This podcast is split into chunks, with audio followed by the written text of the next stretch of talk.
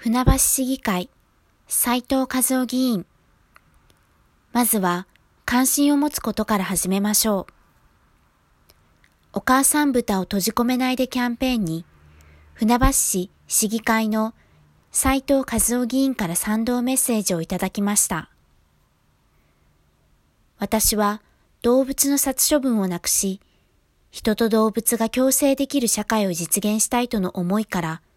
2016年の船橋市議会議員選挙に立候補しました。当時は動物は票にならないと周囲の多くの人から忠告されましたが、予想外に多くのご支持をいただき、おかげさまで現在議員として2期目を務めております。しかし、畜産動物の置かれている状況については、恥ずかしながら最近までほとんど知らずに過ごしてきました。最近になって知ったことの一つが、畜産動物飼育における世界的な動向です。アニマルウェルフェア、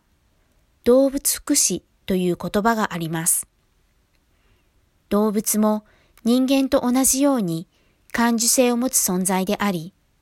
生理的必要や種固有の行動の要求を満たすべきであるという考え方です。英国では1968年に制定した農業法で、初めて家畜の福祉を具体的な施策として盛り込み、1979年には家畜の飼育管理の基本として、1、空腹、乾きからの自由。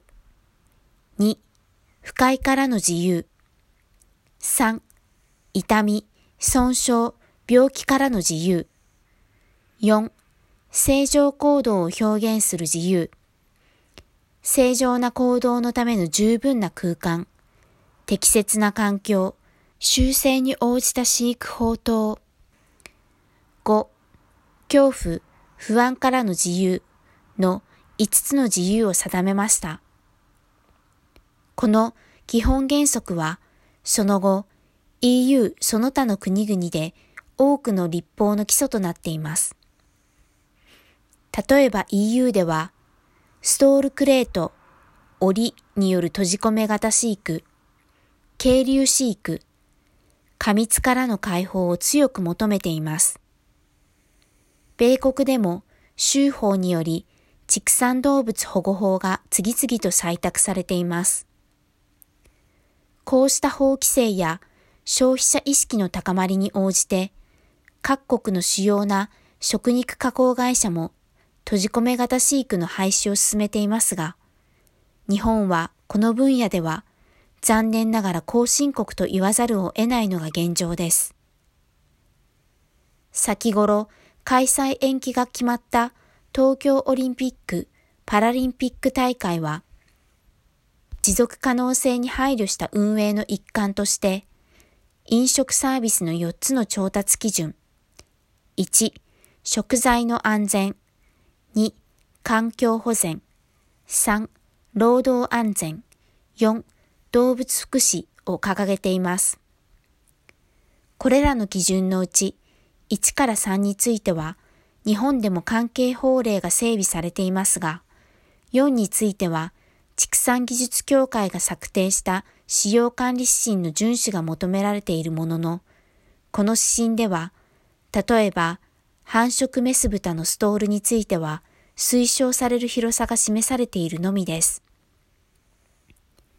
私は畜産について詳しくは知りませんが、いくつかの文献を読んだ限りでは、畜産業は飼育管理と餌の改良により生産能力を最大化すること、つまり経済合理性を徹底して追求することにより発展してきたと言って間違いなさそうです。そのおかげで安全、安心で安価な畜産物が大量に市場に送り出され、私を含む消費者はその恩恵に預かってきました。しかし、その一方で、ほとんどの人が畜産物の生産過程に関する情報から遮断されてきたのも事実だと思います。例えば、スーパーなどの小売店に陳列されている豚肉を見て、そのほとんどがこのウェブサイトで取り上げられている妊娠ストールで繁殖させられた豚であることを想起できる消費者はほぼいないと言ってよいでしょう。広く浸透している飼育方式に転換をもたらすことは簡単ではないでしょう。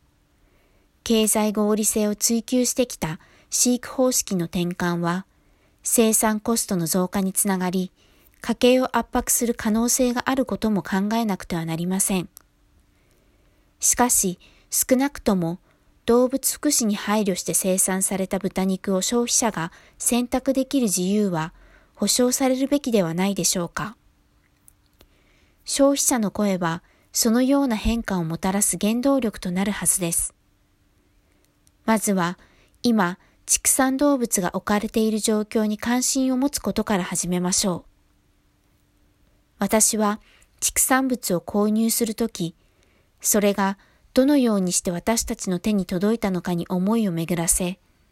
周囲の人たちに伝えていきたいと考えています。